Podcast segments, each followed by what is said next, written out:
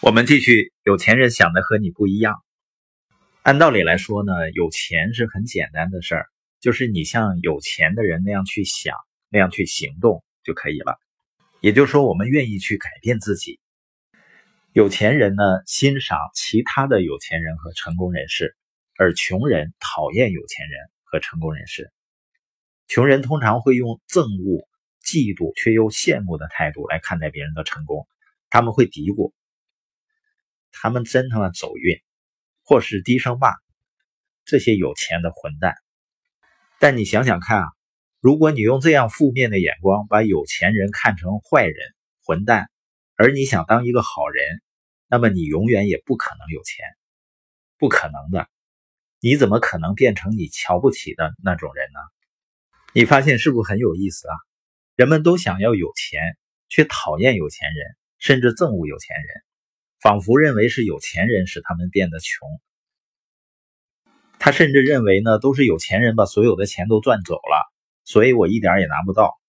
这完完全全就是受害者的心态和语言。这样的人太多了，所以你在网上看到有大量的人在攻击那些好的公司，攻击那些成功的人士，或者人们听说哪个明星出了事儿呢，就幸灾乐祸。实际上，对于多数有钱人呢，他一定是有一种能力，就是赢得信任的能力。关于致富的所有重要特质中，能得到别人的信任，应该是最重要的一项。你想想看，如果你对一个人没有起码的信任，你会跟他做生意吗？不可能。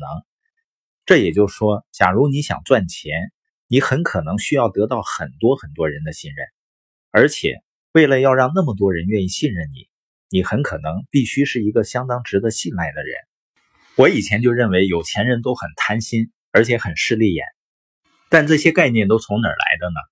还是从那些没钱的人那儿来的。而我最终认识和交往一些有钱的人，我会发现呢，他们实际上很善良，也很慷慨。当然呢，任何人群都会有例外的，都有好人或者坏人。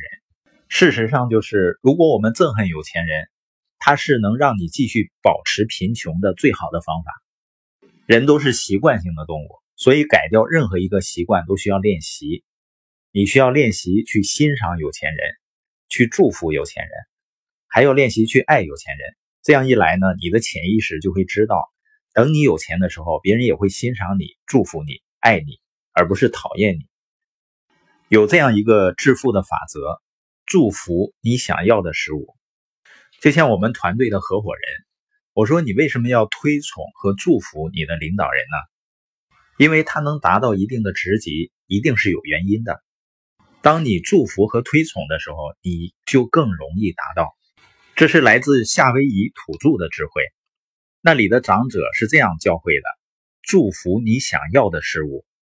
如果你看到某人有一处漂亮的家，就祝福那个人和他的家。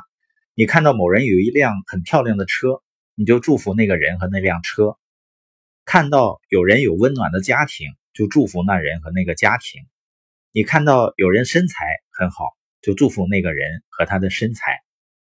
如果你憎恨别人所拥有的，不管你是用什么方式、态度或者形式来表达你这份憎恨，那么你就永远不可能得到它。